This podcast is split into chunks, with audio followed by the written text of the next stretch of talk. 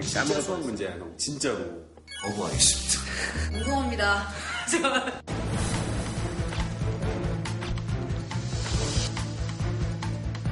풀어요?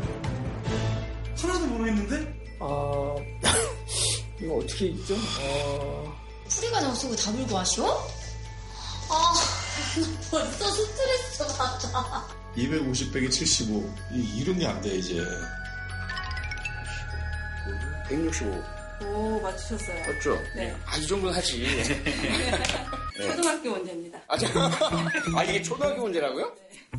저는 이런 거 잘 몰라서 이과생을 만납니다. 오빠, 아까 내가 보낸 수학 문제 풀 수 있지? 살면서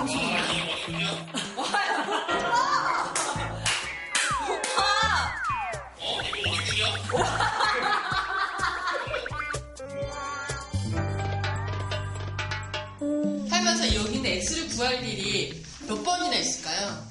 전공자가 아니고서는 사실 필요 없지 않을까. 아니 근데 이게 있지 않습니까 이게. 아, 이, 뭐 이게 있는데 굳이 이거 그냥 머리 아프게 할 필요가 있을까 싶네요. 어려운 첫사랑과 함께 떠나간 것이 아닐까. 부담스럽고 가까이 하기엔 너무 먼 당신.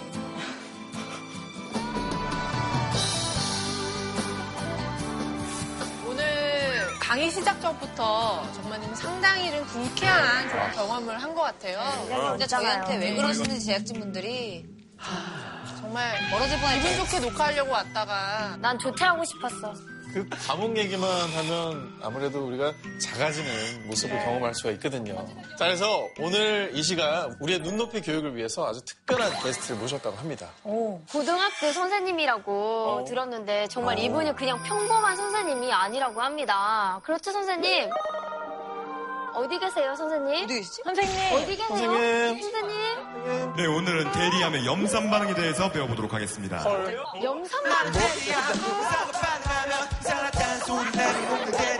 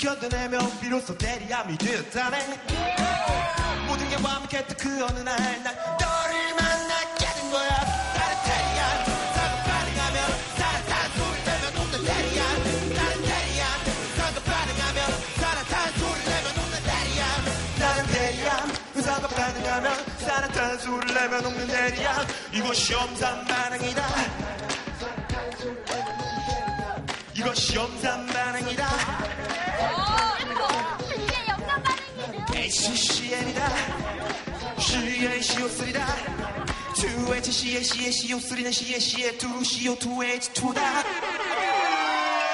다음은 뉴턴의 가속도 법칙입니다 뭐야, 뭐야, 뭐야. 또 뭐야? 가족도 법칙이에요.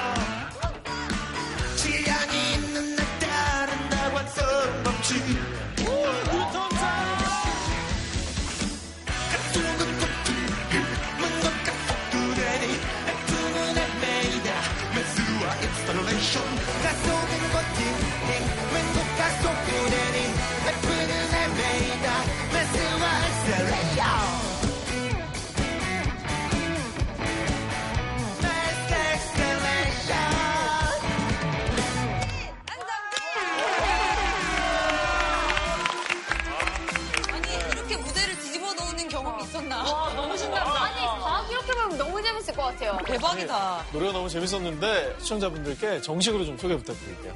아, 네, 만나서 반갑습니다. 저는 고등학교에서 지구과학을 가르치고 있는 교사이자 뮤지션인 안성진이라고 합니다. 만나서 반갑습니다. 고등학교 안 나왔지? 번역본이에요. 다시 가세요? 다시 가시려고요? 선생님, 선생님, 나 이과 갔지. 그래. 와, 아니 근데 진짜 선생님이에요? 네, 그렇습니다. 아, 진짜요? 네 네.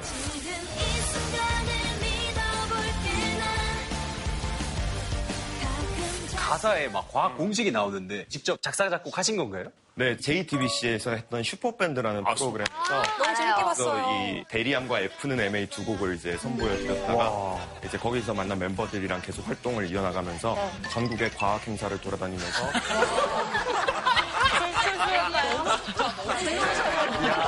블루오션이네 진짜. 자기 행사 때. 어?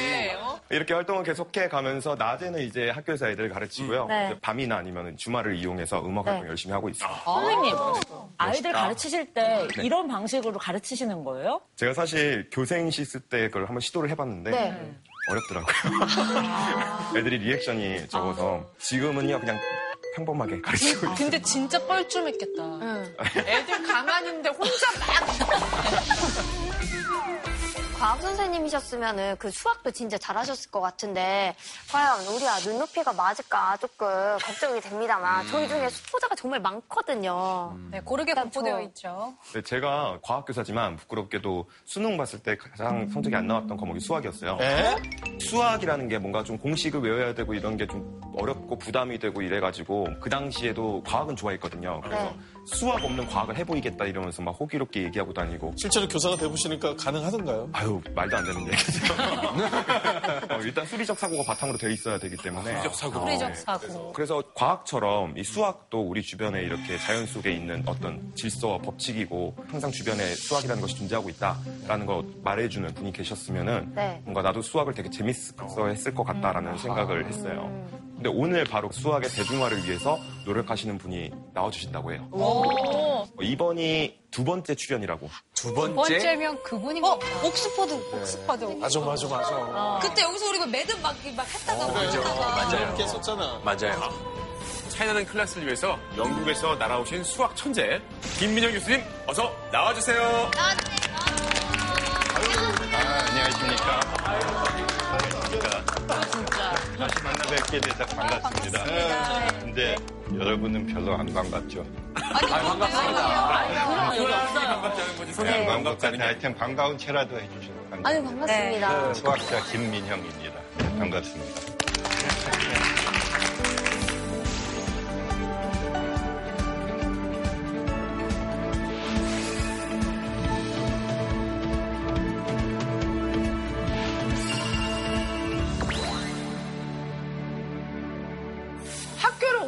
옮기셨네요, 선생님. 아, 예, 예. 제가 어, 옮겼습니다. 네. 예. 직함이 조금 복잡한데요. 대수, 기하, 그리고 수학, 대중교육 석좌 교수라고 합니다. 정확하게 어떤 연구를 하시는 건가요? 어떻게 하면은 수학을 수학자 아닌 사람들이 이해할 수 있게 하는가? 가능하다고 생각하세요? 너무 어려워하시는 분들이 많아가지고. 그럼요, 저도 어렵습니다. 근데 수학을 한다는 거는 어떻게 보면은 근본적으로 이 어려운 수많은 수학적 개념, 계산 이런 것들 사이를 어떻게 항해하는가 파악해가는. 항해하는 수학을 그러니까 어려운 게 어렵, 없어지는 것이 아니고 어떻게 적당하게 효율적으로 항해해 나가는가 맞죠. 선생님? 네. 선생님, 근데 지난번에 저희 뭐 수포자들한테 수학 복음을 전파하시려고 굉장히 노력을 많이 하셨어요. 예, 예, 혹시 그렇죠. 오늘 들려주실 강연 주제는 어떤 건지. 아, 오늘의 주제, 아, 이렇게 표현해도 좋을지 모르겠는데, 근본적으로 생사 문제입니다. 네? 생사요. 생사의 문제. 삶과 죽음. 문명이 발전하면서 인류가 살아남는데 수학이 굉장히 중요한 역할을 해왔거든요. 고대로부터. 그런데 지금에 있어서는 인류뿐만 아니라 각 개인도 앞으로 살아남는데 수학이 점점 중요해지는 시대를 접하고 있는 것 같아요. 암담해지는 것 같아요. 좀 암담할 수도 있는데 사실은 안 그런 게 여러분은 이미 상당히 뛰어난 수학자시거든요. 뛰어난 수학자시거든요. 저희가요? 그럼요. 잘못 찾아오신 거 아니에요? 아니, 아닙니다. 어떤 어떤 상태인지 모르시잖아요. 말 저희가 답답하는 거 아니에요? 제 상태 모르시잖아요. 오해를 하고 계시는 것 같습니다. 깜짝 놀라실 텐데. 아무튼 선생님께서 오늘 말씀하시는 거 보니까 뭔가 수학에 대한 자신감을 좀 회복시켜 주시려는. 그렇죠. 그러니까 여러분들도 하여금 자신이 훌륭한 수학자라는 걸 좀 깨닫게 혹시 그렇게 생각 안 하신다면 깨닫게 도움을 드리고 수학이 필요한 미래로 가는 길 그걸 좀 논할까 합니다. 자, 강연에 앞서서 저희가 좀 알려드릴 게 있잖아요. 아, 그렇죠, 그렇죠. 네. 시청자 여러분들을 위한 선물이 기다리고 있는데요. 본방사수 인증샷을 차이나는 클래스 해시태그와 함께 SNS에 올려주시면 추첨을 통해서 선물을 드리고 있습니다. 오늘의 선물은 강연 중간에 공개되니까요. 채널 고정하세요. 네. 자, 그럼 박수로 본격적인 강연 부탁드리겠습니다.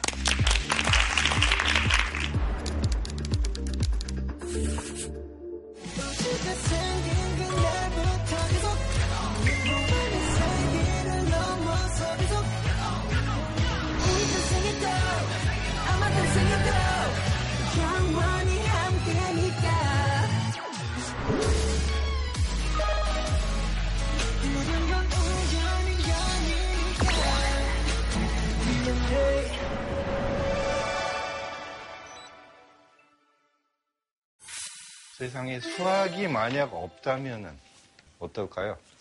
수학이 없다. 일단 컴퓨터가 없을 것 같아요. 컴퓨터는 컴퓨터. 당연히 없겠죠. 그렇죠. 지금이 몇 시고 며칠인지 모를 것 같아요. 우리가 지금 몇 명인지도 못 셀 거 아니에요. 몇 명인지도 모르고. 나이 계산해서 존댓말하고 그러잖아요. 어, 맞아. 근데 숫자가 없으면 그것도 다 엉클어질 것 같아요. 그럼 나이가 평등한 세상이 자체가 되겠다. 없을 것 같아요. 네. 화폐 자체도 없어질 것 같아요. 몇 프로 세일 이런 거에 개념이 없을 것 같아요. 프로는 그건 굉장히 거대한 예. 개념이죠. 요번에도 가령 코로나 얘기할 때 온갖 숫자가 다 나오잖아요. 네. 확진자가 어떻게 늘어나는가 또 뭐 R 지수라는 것도 다 배웠죠. 그 사이에 굉장히 많아서 그거 하나도 이해 못하겠죠. 근데 새삼스럽게 우리 세상에 진짜 수학이 가득하다는 생각이 드네요. 사실 당장 이 질문만 해봐도 수학이 가득하고 엄청나게 많은 수학을 흡수하고 있다. 이건 저는 생각하면 굉장히 놀라운 사실이에요. 우리가 수학이 없다는 좀더 광범위한 네. 질문을 했지만은 가령 아예 수가 없는 시대에 굉장히 큰 양떼를 가지고 있었다고 그래 봐요. 자기 양이 없어졌는지 어떻게 할까요? 그 양마다 이름을 붙여주면 되잖아요. 그 있잖아요. 한치, 두식이, 속삼. 너구리, 오징어, 육개장, 칠면조, 팔팔이. 그렇죠. 우리 옛날에 반장 선거할 때 개표하듯이 발을 정자 이렇게 쓰면서 기호를 어쨌건 만들어야겠네. 아니, 자기만 알더라도. 돌멩이를 이용해서 돌멩이를 돌멩이 방법도 있죠. 1대1로 매치시켜. 바로 그렇죠. 진짜. 어, 진짜 돌. 돌을 담았네. 이게 뭐예요? 가축 셀 때 사용한 돌 담은 항아리. 1대1 대응을 시키는 거죠. 돌멩이하고 양하고. 확실하게. 그런 방법도 있고 끈에다가 매듭을 만든다든가 뭐 이런 종류의 여러 방법들을 많이 사용했는데 영어로 세다라는 뜻이 칼큘레이션이잖아요. 그렇죠. 돌 이름이랑 좀 어원일 아주 좋은 지적하셨습니다. 아, calculation. 그러니까 그리스어로 돌이라는 말에서 왔습니다. 미적분학의 이름을 영어로 calculus라고 그러거든요. 그것도 정확히 돌이라는 뜻으로. 아, 진짜요? 그럼 그 모든 것들이 다 저 항아리에서 시작된 건가요? 저게 적어도 굉장히 오래된 수의 잔재인 것 같습니다. 수가 생기기 전에 얼마나 불편했을까요? 돌 이렇게 답답하- 세면서 답답하게. 중간에 까먹으면 처음부터 또 담아요. 답답해, 정말로. 지금 우리가 편하게 쓰는 수가 발전하기까지 굉장히 많은 진화를 거쳤죠. 그럼 우리가 이제 흔히 얘기하는 수라는 개념을 쓰기 시작한 건 언제부터인가요? 아, 예, 그게 아주 좋은 질문인데요.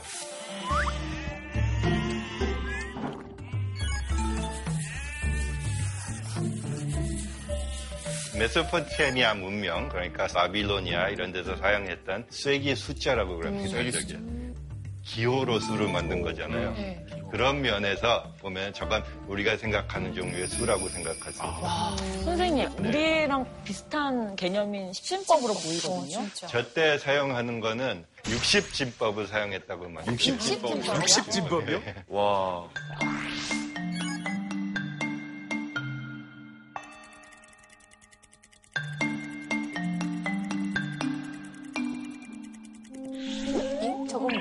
피라미드? 저거는 기원전 1700년 바빌로니아 점토판인데요. 저 점토판에 보면은 수를 어떻게 사용했는가에 대한 몇 가지 insight를 얻을 수 있는데요. 예.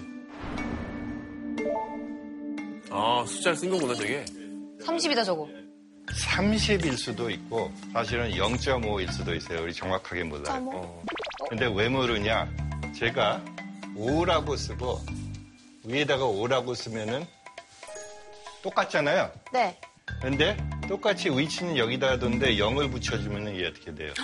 50. 50이죠. 네. 그런데 저 당시에는 이 0이 없었거든요. 아, 아, 0을 우와. 표기하지 않고 비워두고 옆으로 옮김으로써 5를 50으로 바꾸는 것 비슷한 시스템을 저기서 사용하고 있어요. 알기 어려웠겠네요. 그러니까 어렵죠. 위치만 옮기는 것도 시작했다가 거기로 이제 표기법이 진화를 했는데 이거 자체를 수로 간주하는 거는 더 고등한 개념이잖아요. 네, 너무 힘들죠. 그러면 우리가 쓰고 있는 0이란 숫자는 언제부터 나온 거예요? 언제부터 정확히 0이 나타났느냐 이런 것들도 다 전설에 속하기는 하는데 글로 남아 있는 거는 인도 수학자 브라마구타라는 사람이 처음으로 0을 수로서 개념화하고 사용했다.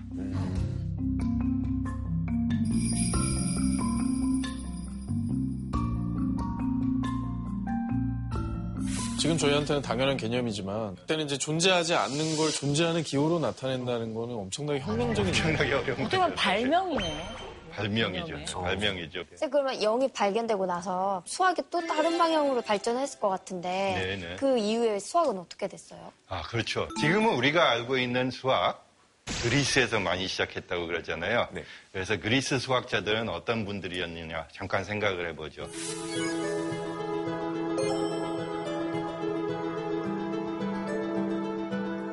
살레스의 수제자 피타고라스. 진짜 유명한 분이시죠. 아마 아는 수학자 이름 되면 제일 먼저 나올 뿐이야. 그럴 것 같아요. 정리 잘하시는 분이잖아요. 피타고라스의 피타고라스의 정리. 정리라는 거. 탈레스가 가르치다가 당신은 넌 너무 뛰어나기 때문에 더 이상 가르칠 게 없다. 그래서 이제 가서 이집트로 가서 공부해라.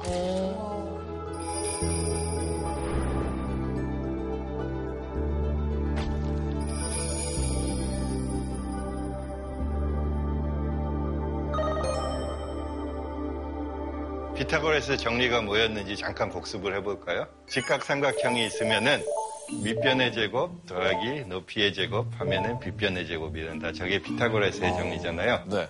저 어떻게 알았을까요? 저 시대. 보고 알았을까? 저게 사실 피타고라스가 처음 발견한 건 아니라고 보통 그래요.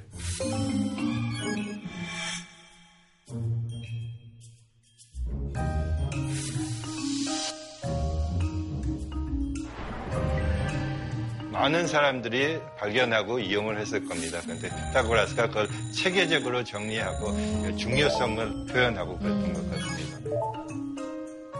아, 정리만 조금 했구나. 그렇죠. 정리만 좀 정리 안 하면 했다고. 생각할 수 있습니다. 뉴턴도 뉴턴의 삼법칙을 다 뉴턴이 만든 게 아니잖아요. 아니죠. 사실 갈릴레오가 만든 것도 있고. 정리한 그렇죠. 사람이 이름이 남네. 그런데 저게 역사상 제일 중요한 정리예요. 아, 수학적 정리 중에서 저게 제일 중요하다고 생각합니다. 왜요? 왜요? 여러 가지 이유가 있는데요. a제곱 더하기 b제곱은 c제곱이 돼야지 되니까 3, 4, 5를 하면은 3제곱은 9, 4제곱은 16, 그 두 개 더하면 25가 5의 제곱이 되니까 3, 4, 5를 가지고 직각삼각형을 만들 수 있잖아요. 네. 네. 그런데 예를 들자면은 4, 5, 6 가지고 직각삼각형을 만들 수 있냐 한번 물어보면 어떨까요? 안 돼. 안 될 것 같은데요? 어떻게 알죠? 저거 제곱해보면은 더했을 때 그 수가 아니에요. 41은 6제곱이 어, 아니잖아요. 네. 안 되는구나. 4, 5, 6만 가지고 계산해 보면은 저게 직각삼각형이 있느냐 없느냐가 판단이 되잖아요. 네. 직각삼각형은 모양이죠. 해보지 않고도 알 수 있다. 모양을 하나도 안 보고도 계산만 해가지고 모양의 가능성을 파악할 수 있거든요. 어, 갑자기 신기해요, 저게 너무. 굉장히 신기한 거예요. 그래서 현대 컴퓨터 기학 이런 데서 이런 정리가 굉장히 중요합니다. 컴퓨터 파일이라는 건 저장되어 있는 거는 다 수밖에 안 저장되어 있거든요. 수만 가지고 모양을 파악해야지 되는데 그런 과정의 가장 기본이 저 거리 공식 같은 거예요. 거리라는 것도 모양인데 그것을 계산 가지고 파악해요. 정말 위대한 발견이네. 정리 잘하셨다.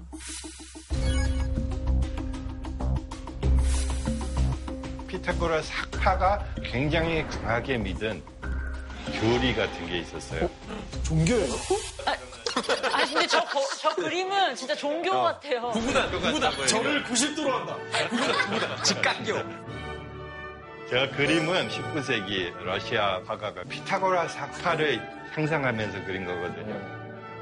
아리스토텔레스나 이런 사람들이 쓴 문헌을 보면 피타고라스 수학에 대한 얘기는 많이 안 나오고 교주로서의 역할에 대한 얘기가 많아요. 교주. 저 사람들은 모든 것이 수다. 그게 아까 말씀드리려던 교리입니다. 모든 것이 다 수다.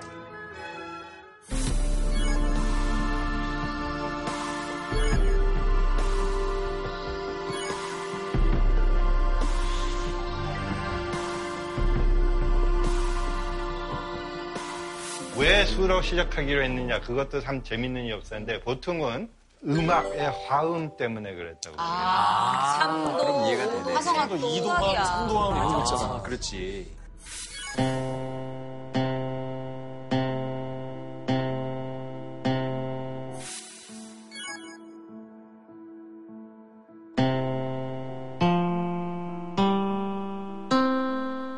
음악의 화음을 수의 비율, 유리수로 설명할 수 있다는 것이 굉장히 충격이었던 것 같아요. 근데 그 사람들한테는 음악이 또 굉장히 중요했거든요.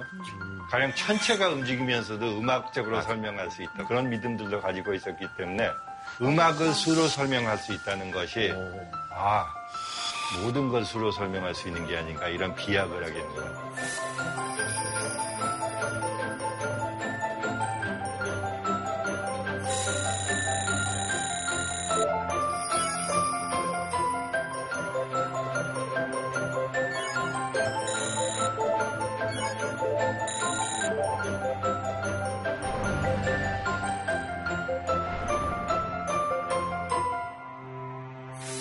선생님도 혹시 세상을 좀 이렇게 수로 보시지 않으세요? 매트릭스처럼. 어, 장삼도 그런 면이 단삼도로. 지금도 상이 보면은 이렇게 딱딱 떨어지게. 아, 맞아요. 아, 직각이 있어요. 각이 딱딱 맞거든요, 지금. 지금 현대 과학의 입장에서는 피타고라스의 말이 맞는 걸로 돼 있죠. 현대 과학은 전부 수학적으로 기술되어 있기 때문에 신기하네. 네, 저희 그림에 나오는데 손에서 빔을 네. 직각으로 뿜으신 건가요? 밈이 아니고 저게 뭔지 아시겠어요? 신인가요? 각도기죠. 각도기죠. 저 그림을 많은 사람들이 어떻게 해석하냐 하면은 신이 수학자다. 아, 신이 수학자다. 말이 되네요, 선생님. 정말 말이 됩니다. 어, 어, 저거는. 우리 배웠어. 어, 그쵸.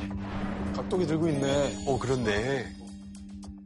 현대 과학자의 입장을 잘 반영하는 겁니 그러면은 피타고라스 이 사람들이 얼마나 수를 숭배했는가 그걸 표현하는 퀴즈를 하나 마련했습니다.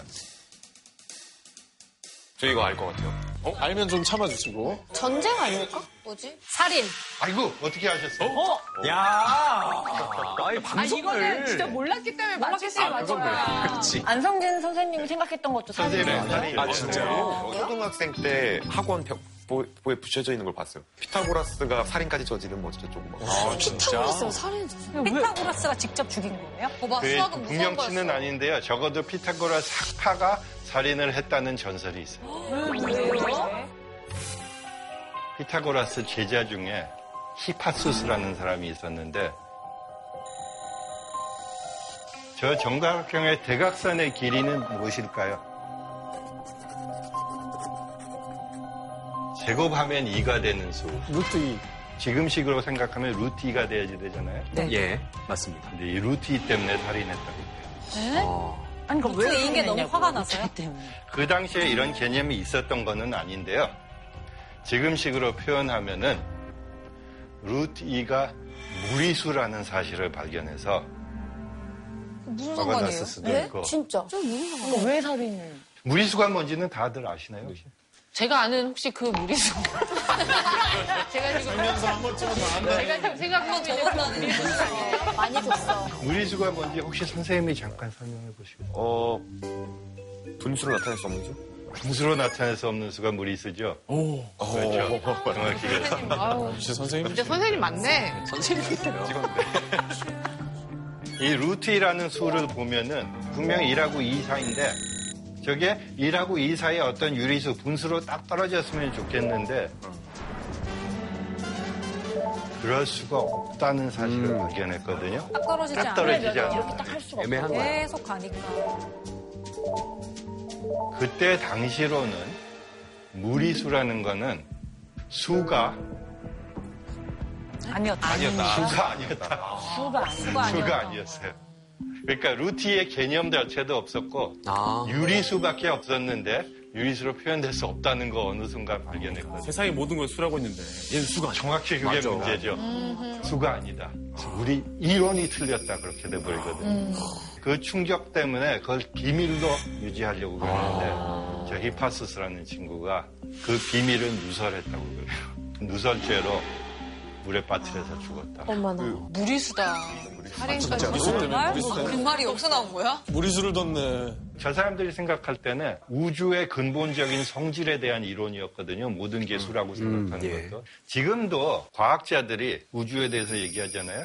물질에 대해서도 얘기하고 학회 같은 데 가서 다른 학파에서 오는 사람들끼리 만나면은 어떨 때는 서로 죽일 것 같다는 느낌이 들 때도 아, 진짜로요? 있어요. 너무 심각하게 자기 이론을 더 강하게 믿고 저쪽 사람들은 다 바보다 그런 식으로 얘기하니까 우주의 근본적인 성질에 대한 과학적인 이론이라고 해도 종교적인 믿음과 비슷한 이 열정을 불러일으킬 수 있는 것 같아요.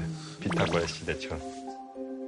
그래서 피타고라스 때 어려운 수, 무리수 가 발견되고 나서는 수를 되도록이면 사용 안 하는 전통이 또 생겨났어요. 아, 너무 어려우니까. 표시를 못 하니까요. 표시를 못하고 수를 사용해가지고는 어떤 체계적인 이론이 불가능할 것 같다는 의심을 갖기 시작했거든요.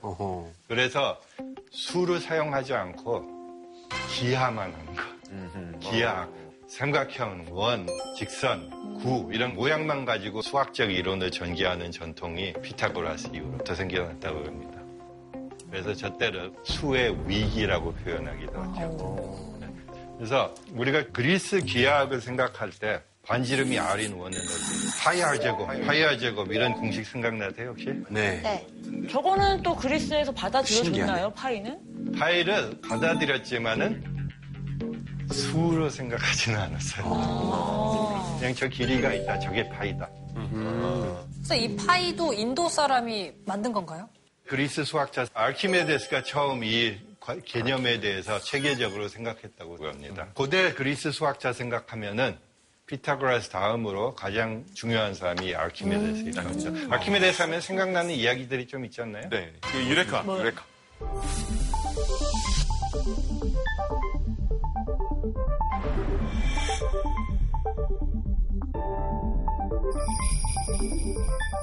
굉장히 많은 업적이 있어요. 기하학의 아주 기본 정리라고 생각하는 원의 면적, 구의 부피, 구의 표면적 이런 기하학적인 사실들을 발견했는데 그 당시 원의 면적을 어떻게 구했을까요?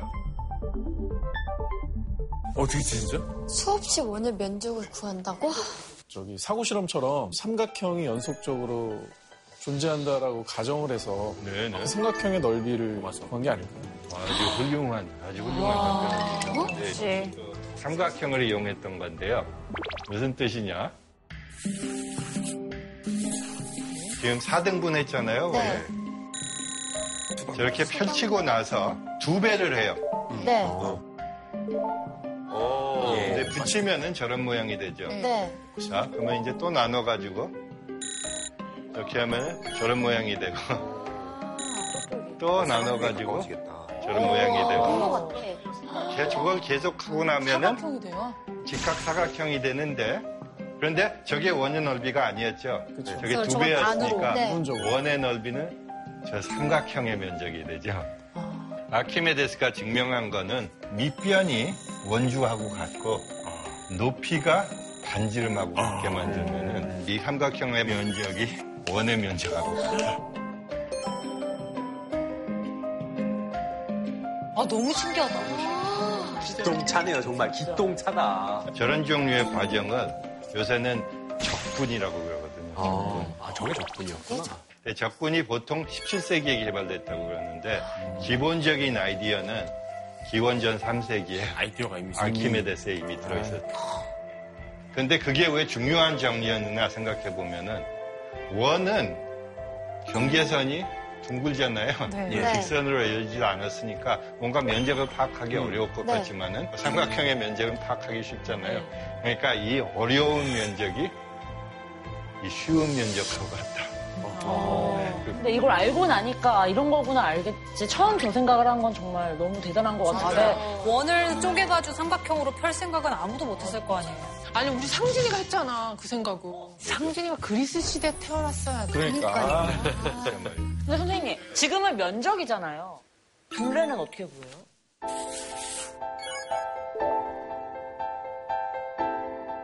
정확한 원을 하나 만든 다음에 잉크를 묻혀서 네네. 굴렸을 것 같습니다. 그러면 그 자로 재는 거죠. 그러면. 원 바깥에 사각형을 하면 이게 둘레가 사잖아요. 아주 훌륭한. 야 여기 뭐 난리 났네 오늘. 저건 키메데스. 윤키메데스.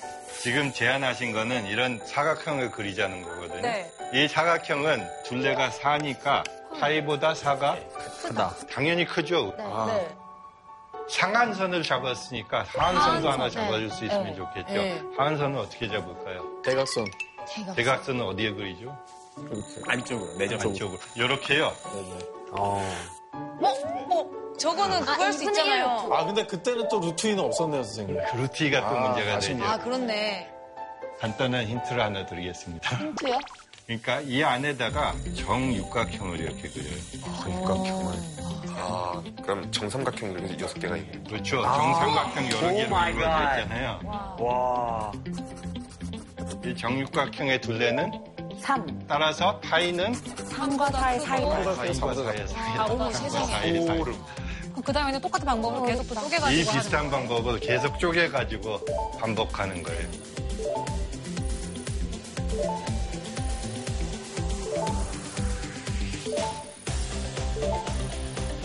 그래서 3.141592 이렇게 나오는 거구나. 그렇죠. 그게 궁극적으로는 그렇게 나오는 거죠.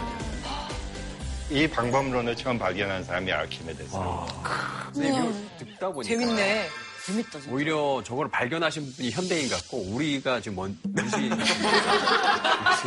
근데 그렇지 않습니까? 약간 좀. 네.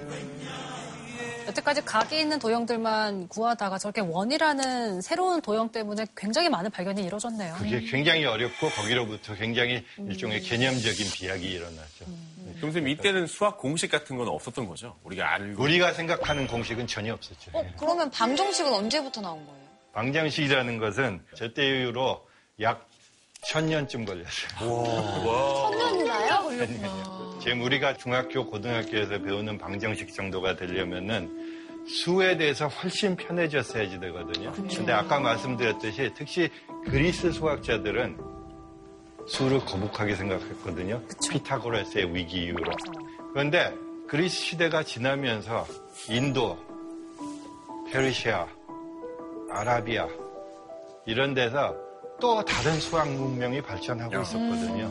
그래서 방정식 같은 거는 수에 대해서도 편하고 계산을 쉽게 할 수 있는 어떤 자신감이 필요했는데 페르시아 수학자 알콰리즘이라는 저 사람이 방정식도 발견하고 뿐만 아니라 수 자체도 그 당시 인도 아라비아 숫자를 아주 체계적으로 사용하면서 사칙 연산 편하게 처음 체계적으로 하기 시작한 사람이 저 사람이에요. 지금 그때 나왔어? 그래서 대수의 아버지라고 그래요. 아, 아버지. 그러니까 대수, 그러니까 하칙 연산하고 뭐 x, x 제곱, y 이런 거 사용하는 종류의 수학. 또 저런 종류의 방법론을 너무 많이 개발했기 때문에 어떻게 보면은 이건 약간 비약이지만은 컴퓨터 코딩의 아버지로도 생각할 수가 있어요. 어? 설마 알고리즘이 이분 이름에서 나왔나요? 알고리즘이라는 말이 이 사람 이름에서. 와, 진짜요? 소름. 그러면 그전에는 우리가 지금 방정식으로 생각하는 종류의 문제를 어떻게 풀었을까? 지금 문제가 하나 나오네요. 제곱인 양에 자신의 제곱분의 10배를 더했을 때 39가 되는 양을 구하려면 어떻게 해야 되나? 네. 자, 문장을 읽고 이해하는 것도 좀, 어려워요. 좀 어렵잖아요. 네. X라는 게 X가 없으니까. X가 없으니까 X를 다 싫어하는 줄 알았는데 보통은 쉽게 답이 풀려면 이제 제곱인 양은 양에서 x를 딱 들어가죠. X가 들어가잖아요. 근데 X가 없이 그냥 문장으로 표현하니까 3 아니야, 3? 네? 아이고 천재시네. 저걸 또 어디서 어떻게 어떻게 저기서 또 3이 나왔어요, 형은? 그냥 제곱인 양은 9잖아. 그 열 하면 30이잖아. 그러니까 바로 3이 나오죠. 대단한 분이에요. 제곱이 9라고? 3의 제곱은 9잖아요. 3이 어딨어? 그건 제가 구한 거고요.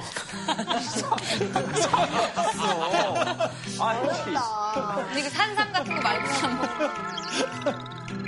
방정식 없을 때는 답을 어떻게 표현했는가 한번 볼까요? 예. 네. 어, 뭔가 답이 길어요? 아이고. 어머, 답이 저거예요? 표근의 이거 수의 자신감 곱하면 5, 5, 25가 된다. 아,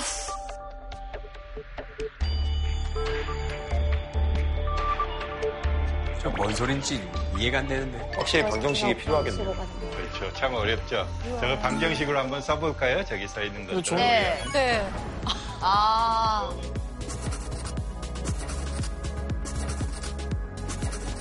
오, 바로 나오네, 그냥. 너무 힘들게 너무 쉽다, 이렇게 하니까. 처음 볼 때는 좀 싫은 방정식이지만 알고 보면은 효율적으로 생각하는 방법을 개발한 것이 뭐 X도 나오고 Y도 나오고 방정식. 아까 처음에 했던 말. 여러분은 이미 수학자다. 약간은 파악이 되셨죠? 네. 어떻게 해서 이렇게 됐는가? 엄청난 지식의 민주화. 그 효과인 것 같습니다. 음.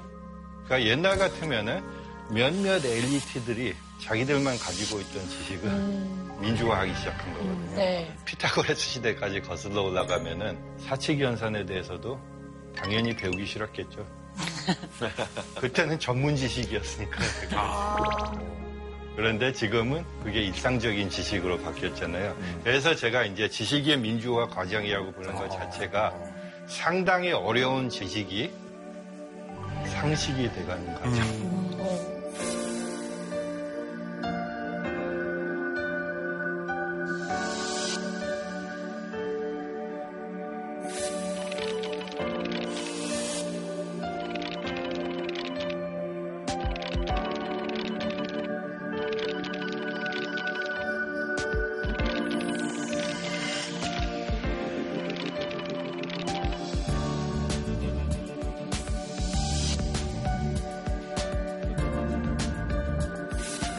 시점에서 수학에 관련된 시청자 질문을 저희가 미리 좀 받아봤어요. 아, 그러세요? 예.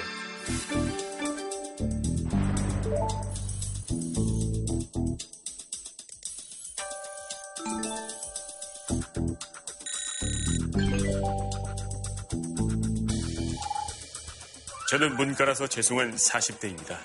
오래 다니던 직장을 관두고 전업을 하려고 하는데요. 기술 사회에서는 수학적 사고가 필수라고 하는데 대체 수학적 사고가 뭔가요? 여기서 자꾸 사고 얘기하잖아요. 네. 초등학생한테도 수학적 사고 가르쳐야 된다고 아. 그러고.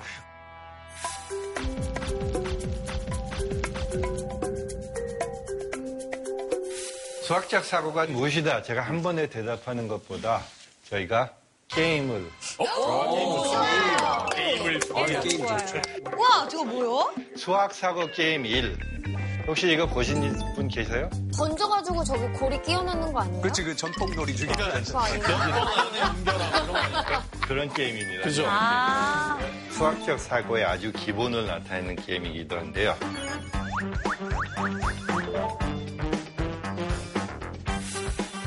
우리가 원하는 바는 얘들을 다 이쪽으로 옮겨야지 돼요. 네. 어, 그런데 하나씩 옮겨야지 되고 아. 큰게 위로 가면 안 된다는 룰이 있어요. 항상 위에 있는 게 밑에 있는 것보다 작아야지 돼요.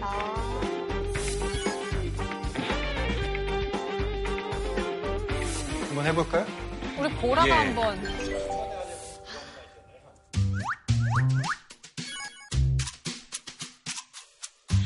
세 개요? 세 개? 세 개는 아이, 쉽지 않아요? 세 개는 뭐. 저렇게 완벽하게 말 어렵니? 벌써 틀렸나요? 제가 표정이 안 좋으셔가지고요. 제가 지금. 아, 도라야. 넘어지 마세요. 도라야. 네. 오, 그렇지. 그 다음에? 오. 한 다음에 이거 하고 숫자를 많이 늘어났다. 이렇게 한 다음에 이렇게 하고 아 잠깐만요. 아 근데 그거를 저거라고 생각하고 했으면 지금 맞았죠. 어? 잠깐만. 뭐가?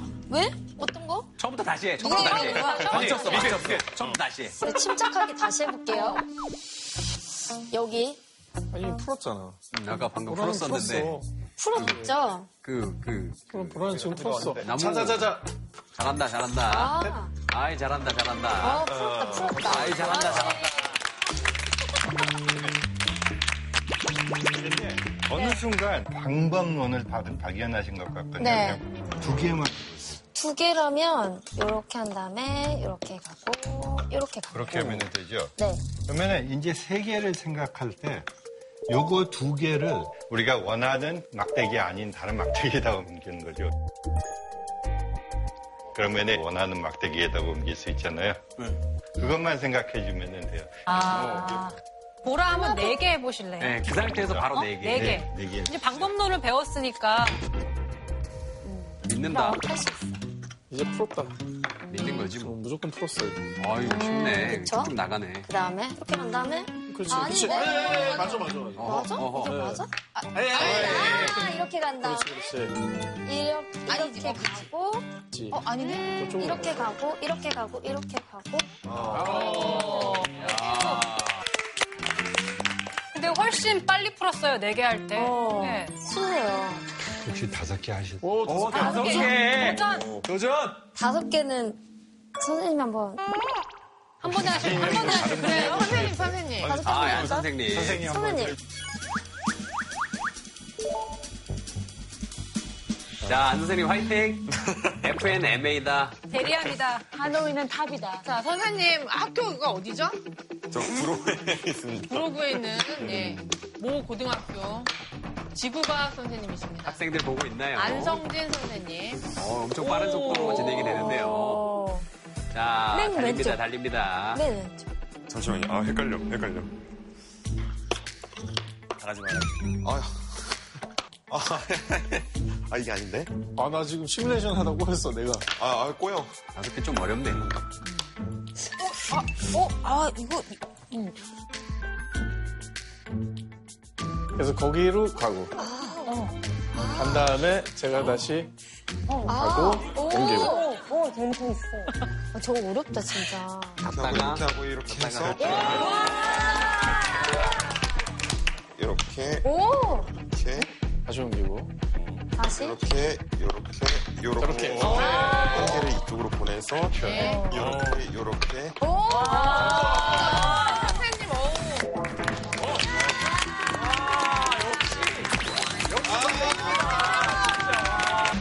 너무 훌륭하십니다. 그러니까 사실은 이 게임이 코딩 교과서 같은 데 보면은 거의 시작 부분에 나오는 아, 게임이에요.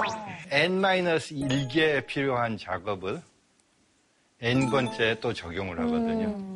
그것만 반복하면 되는데 그래서 이 코딩하는 사람들은 이런 종류의 코드를 회귀 알고리즘이라고 그래요. 회귀 알고리즘. 이미 사용한 걸 다시 사용하기 때문에. 그러면은 N개를 옮기는 데 동작이 몇 개가 필요한가? 조금 어려운 표기를 해가지고 FN이라는 거를 N개 필요한데 필요한 동작의 개수라고 하겠습니다. 그러면 F1은 뭐죠? 값이? 1. 1 1이잖아요. 한 개는 한 번만 옮기면 되죠. 그러니까 F2는 하나, 둘, 세, 세 세. 번이 필요하죠. 네. 3이 되죠. 이런 식으로 계산하는 건데 n개를 옮기려면은 n-1개를 먼저 여기로 옮겨야 되죠. 네. 조기둥에. 그러고 나서 맨 밑에 거를 옮겨놓고 그 다음에는 이 n-1개를 여기로 옮겨야 네. 되잖아요. 네. 예. 우리가 방금 표현한 거를 수로 생각하면은 fn은 1 더하기 2배의 fn-1이라는 생식이 생깁니다. 네? 네. 아이 일은 뭐예요? 맨 밑판 깔려 맨 밑판 옮기는 거 동작 하나인데 n-1개 옮기는 거는 두 번 해야 되잖아요. 여기 한 번 옮겨, 그 다음에 여기서 여기로 한 번 옮겨야 돼요. 이것도 회귀 공식이라고 불러요. 이런 공식. 회귀. 한번 확인해 보죠. F2가 여기에 의하면은 1 더하기 2배의 F1이야지 되잖아요. 네. 3이 되죠. 그러면 F3은 1 더하기 2배의 F2인데 그거는 7. 7. 이런 식으로 쉽게 있어요. 2n승 빼기 1이네요. 아주 좋은 지적입니다. 이렇게 되거든요, 공식이. 오. 이게 바로 수학적 사고라는 거죠. 기초적인 수학적 사고이고 컴퓨터 프로그램 같은 것도 정확히 이런 사고를 조합해가지고 오, 재밌다. 저거 집에서 한번 해보고 싶네. 이게 시청자 선물. 괜찮다. 본방 이벤트 꼭 참여하셔가지고 저 하노이 탑을 꼭 가져가시길 바랄게요.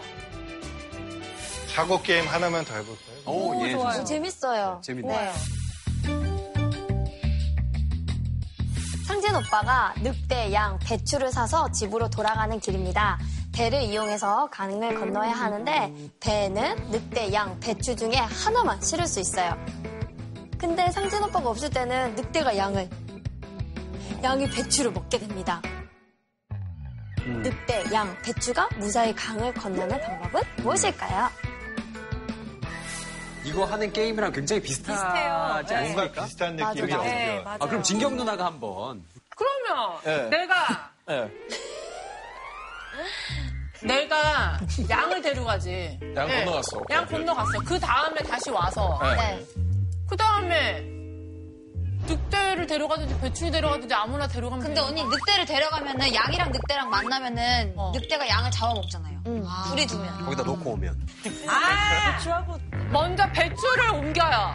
먼저요. 네, 먼저 배추. 배추를 아니, 옮겨요. 먼저 그러면 아니, 배추를. 아니니까. 안돼 안돼. 아니, 그러니까 이분은 너무 배추를 사랑하는 분이에요. 배추밖에 몰라. 김치만 만들면 되지. 그래.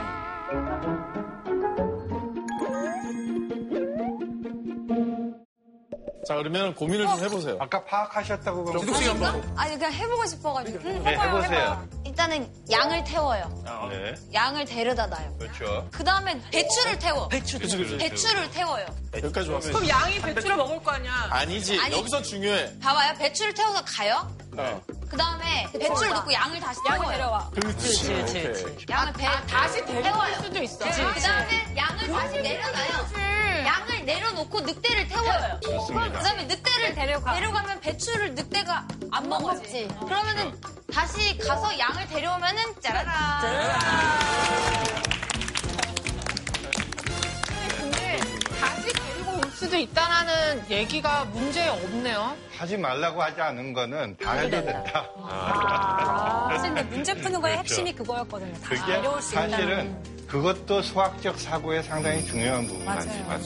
룰을 따라서 하기만 하면 제가 룰을 분명히 얘기했잖아요. 음. 따라서 하기만 하면은 할 수 있는 모든 거를 마음대로 상상해 봐도 된다. 그게 또 상의적인 수학적인 사고의 어렵다. 핵심 중이에요. 음.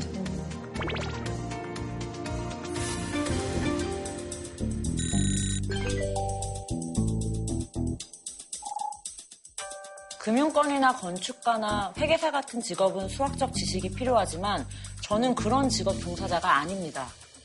그런데도 꼭 수학을 알아야 되나요? 물론 누구나 다 수학자가 될 필요 있다. 이거는 뭐 아무도 그렇게 생각 안 하죠. 네. 그렇죠? 그런데 현대 사회에서 일어나는 일들이 무엇인가 이해하고 참여하기 위해서는 많은 수학적 지식이 필요하다. 수학적 사고의 실생활 사례를 몇 개 살펴보겠습니다. 예. 2차 세계대전에서 일어났던 일인데 미군이 전쟁터에서 돌아온 전투기에 총탄 자국을 분석했었는데요. 저런 모양이었어요. 날개에 엄청나게 많은 총알을 맞았잖아요. 네. 그래서 그 당시 군부에서는 어떻게 생각했을 것 같아요? 날개를 강하게. 날개를 감아야지 된다. 정확히 그 생각을 했었거든요. 많이 맞는 데를 막아야죠. 예. 그런데 에이브레함 발트라고 하는 상당히 예리한 수학자가 있었는데 정반대의 결론을 내렸어요. 왜 그랬을까요? 절대적인 면적이 너무 커서 그 확률적으로 높기 때문에 많이 맞은 거 아니에요? 격추된 전투기에 총탄 자국을 세야지. 돌아오지 못한. 전투기. 돌아온 걸 세는 그겁니다. 이건 돌아온 비행기들을 본 거잖아요. 아, 그렇네. 돌아온 전투기라고 써 있죠. 예리하다. 진짜 예리하다.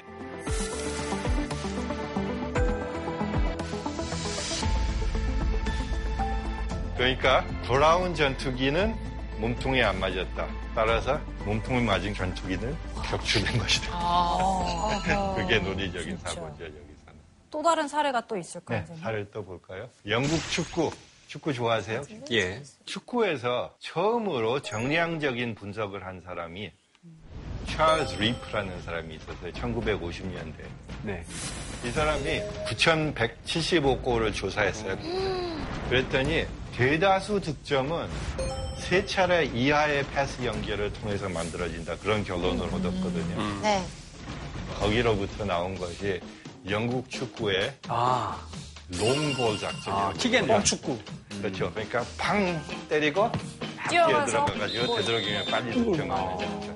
그게 영국 축구에서 굉장히 오랫동안 많이 사용했던 건데 저 사람의 데이터 분석으로 나왔어요.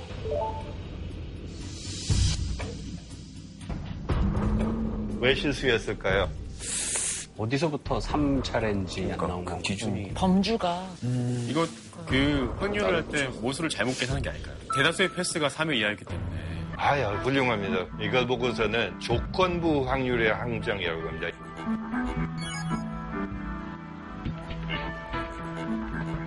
골이 일어났을 때 짧은 전략이 많이 일어났다는 사실을 발견한 거지 짧은 전략을 했을 때 골이 날 확률이 많느냐 그거를 관찰하지는 않았거든요. 실수가 어디서 나왔느냐 찰스 리프가 채집한 통계를 보면 96% 정도의 전략이 세 차례 이하의 패스들어가는 거예요. 그러니까 많이 하니까 많이 나온 걸 많이 하니까 많이 나온 거지 그게 확률을 높인 것은 아니라는 뜻이거든요.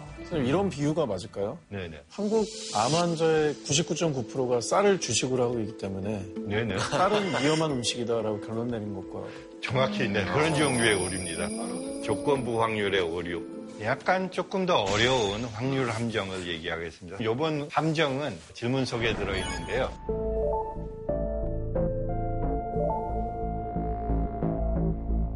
반반.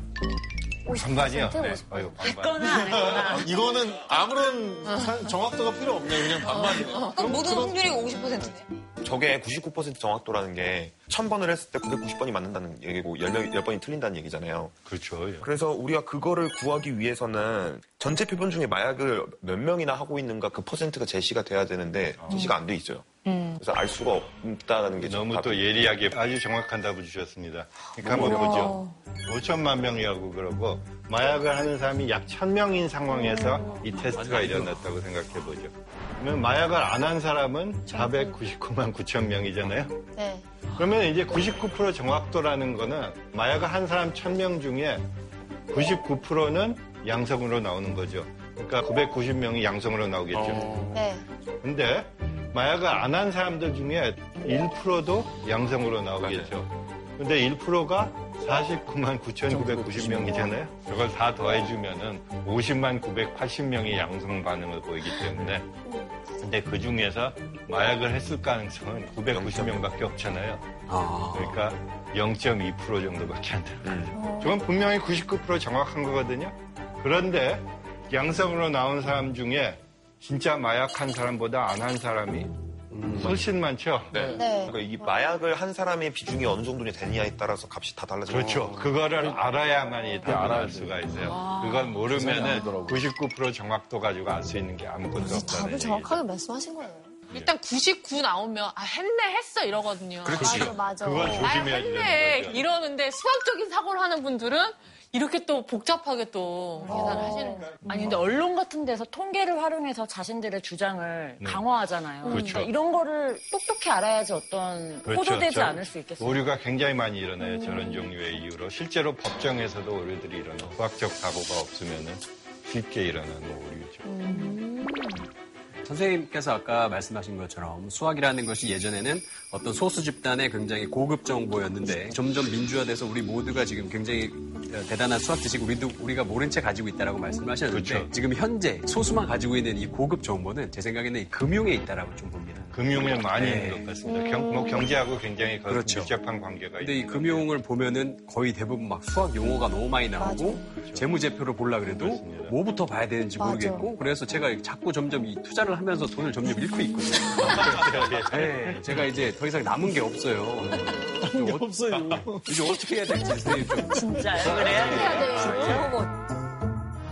굉장히 수학이 많이 들어간 또 하나의 분야가 경제에서 많이 들어갔는데 지금 나오는 것이 굉장히 많이 사용하는 경제 불평등 지수예요.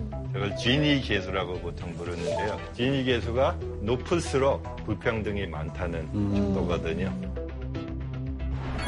저게 지니 계수 계산하는 방법인데요. 삼각형을 보면은 저 A의 면적을 전체 삼각형의 면적으로 나눠줘야 돼요. 선생님, 그러면 A의 반달이 삼각형을 다 차지하면 정말 끝이랑 끝밖에 없다는 거죠. 극단적이라는 거. 그렇죠. 가장 불평등한 어. 거는 A가 전체를 다 차지하는 차지하는 경우고 가장 평등한 거는 로렌스 곡선하고 대각선하고 같으면 그거는 직선으로 진위 돼요. 계수가 0인 경우겠죠. 아 그렇게 설명해 주시니까 이해가 되는데요. 정확한 정의는 저 위에 써 있습니다. 어허. 그게 인근 적분. 적분이거든요. 적분. 적분. 어렵구나. 적분을 딱 들어가면서 수학을 제가 쫙 놨거든요. 그렇죠. 예, 소- 적분에서 싫어하는 사람들이 많은데 저 정의 자체가 적분을 이용해야 돼. 이제 경제학자들이 저런 거 막 들고 나오면서 온갖 프로포저도 하고 또 신문에 글도 쓰고 그러잖아요. 그러면은 그 중에 이제 우리가 동의할 만한 것도 있고 비판적으로 느끼는 것도 있잖아요. 전문적으로 다 이해할 필요는 없지만은 전혀 모르고 들어가면은 조금 강하게 표현을 하자면은 민주국가의 시민으로 참여하기가 참 어려워지는 상황으로 가는 거죠.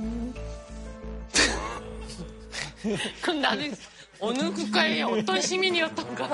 지금까지. 부정부주의자. 내가 살아, 사회는 어느, 나는 어떤 시민이었나. 나 갑자기 약간 아나키스트 홍이 됐어. 어, 아나키스트 홍이 됐어요.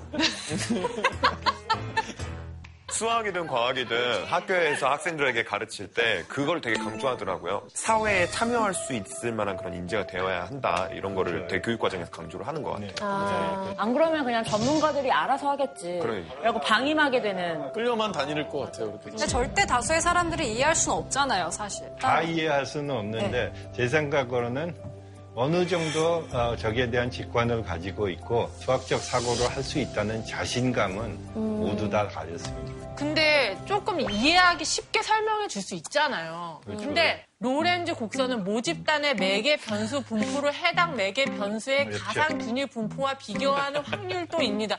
굳이 저렇게 써야 돼요. 맞아. 그런데 읽지 마. 이거랑 똑같아. 맞아, 맞아. 아주 좋은 쉽게 설명해 주면 좋잖아요. 맞아.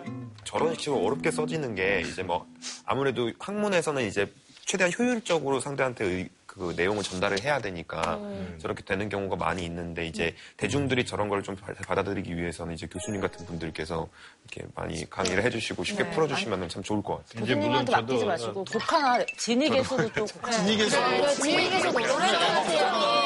노래는 곡선 중요하다고 진위 계수가 네, 노력하겠습니다.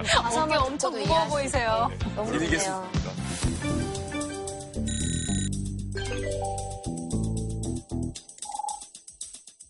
초등학교 4학년 자녀가 있습니다. 아이가 벌써 수학을 어려워하는데 어떻게 해야 할까요?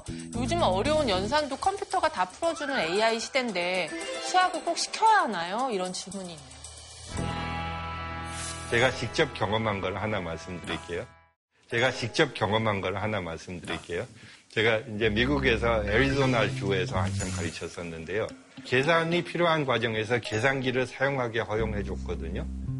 그랬더니 계산기를 쓸 줄 모르는 학생들이 점점 나타나요. 아, 낮추니까 더 낮춰. 낮추니까 더 낮아지거든요, 전체적인 기술이. 100가지 요구하면은 굉장히 포기를 일찍 하더라도 60까지 배우던 사람들이 60을 요구하니까 30까지 밖에 안 배우는 아, 현상이 안 일어나거든요.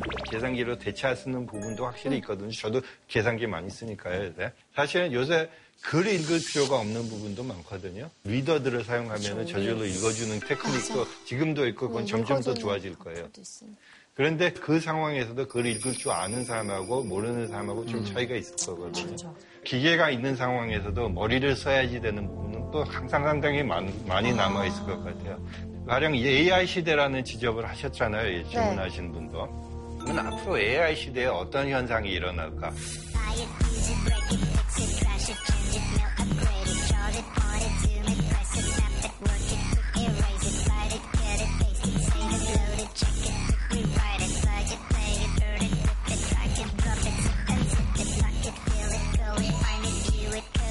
그러면은 AI를 이해하려면은 어떤 거를 알아야지 되는가? 런던에 있는 임페리얼 컬리지에서 이제 공짜로 만든 온라인 코스예요.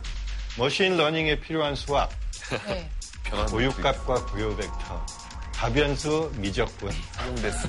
선형대수. 선형대수가 뭔가 하면 행렬과 벡터 공부예요. 아, 제목만 들어도 머리 아파. 머리 아픈데 엄청나게 많은 수학이거든요. 네. 그런데 이게 기초 코스거든요.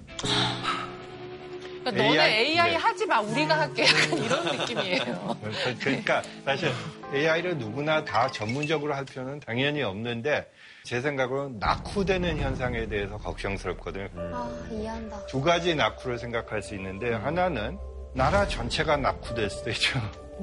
저런 종류의 배경을 어느 정도 가지고 있는 교육이 있는 시스템하고 저기 없는 시스템을 비교하면 낙후가 될 수 있고 또 한 나라에서도 개인이 낙후되는 현상도 많을 거거든요. 전혀 모르는 사람하고 맞아요. 저런 기초 지식을 어느 정도 갖추고 있는 사람하고 아니 근데 선생님 그렇다면 그 어느 정도 해야 되느냐가 저거예요? 기초 기초잖아요 저거. 잘 모르겠어요. 거기에 대해서 제가 당장 말씀을 드리지는 네, 않겠지만은 믿고 싶지 않은 현실이라서. 저런 저런 종류의 수학의 입문 정도까지는 하는 게 좋습니다.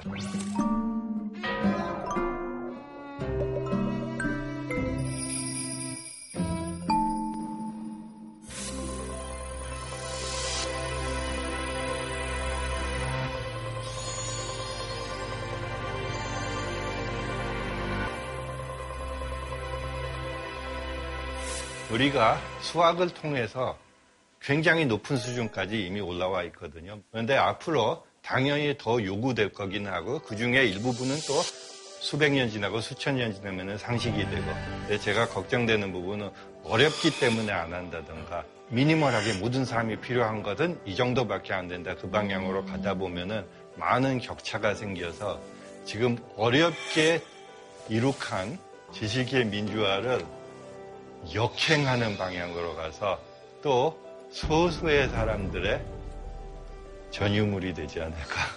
중요한 지식이. 그건 정말 걱정스러운. 현상일 수 있습니다. 오늘 강의 들으면서 제가 지식의 식민지에서 살았구나. 지식의 독립군이셨어요. 들으면서 지식 독립군. 그 많은 수학적인 사고를 가진 분들이 이룩해 놓은 세계에 빚을 지고 살았구나. 진짜 빚을 많이 졌구나. 특히 나는. 우리 안성진 선생님은 다음 네. 곡들에 대한 어떤 영감 많이 받으셨을. 네, 오늘 강연 들으면서 뭔가 다가올 뭐 AI 시대라고도 얘기하고 뭐 4차 산업혁명이라고도 얘기하잖아요. 음. 앞으로 살아갈 때 이제 수학적 사고력이라는 게 정말 중요하다. 음. 필수로 갖춰져야 할 역량이다라는 걸 좀 느낄 수 있었고 우리 학생들도 뭔가 그냥 공식만 외우고 넘어가기보다는 수학적 사고력을 경험하고 수학적인 경험을 이렇게 느낄 수 있는 그런 감수성을 갖출 수 있는 그런 날이 왔으면 좋겠습니다. 네, 여러분께 앞서 말씀드린 대로 시청자 이벤트 참여해주신 분들께 추첨을 통해 많은 선물을 드릴 테니까요. 예, 많은 참여 부탁드리겠습니다. 네, 오늘 정말 특별한 강연을 해주신 김미영 교수님께 다시 한번 감사의 박수를 보내드립니다. 고맙습니다.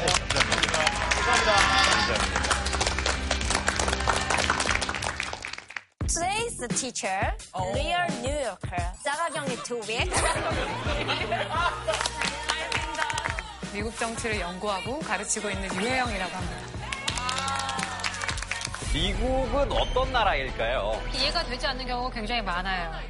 아니 300만 표나 더 받았는데 졌어요.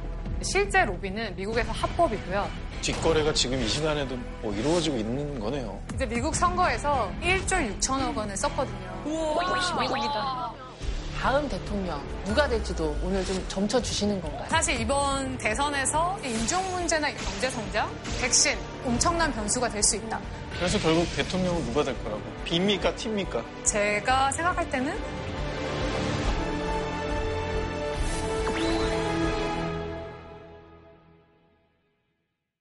JTBC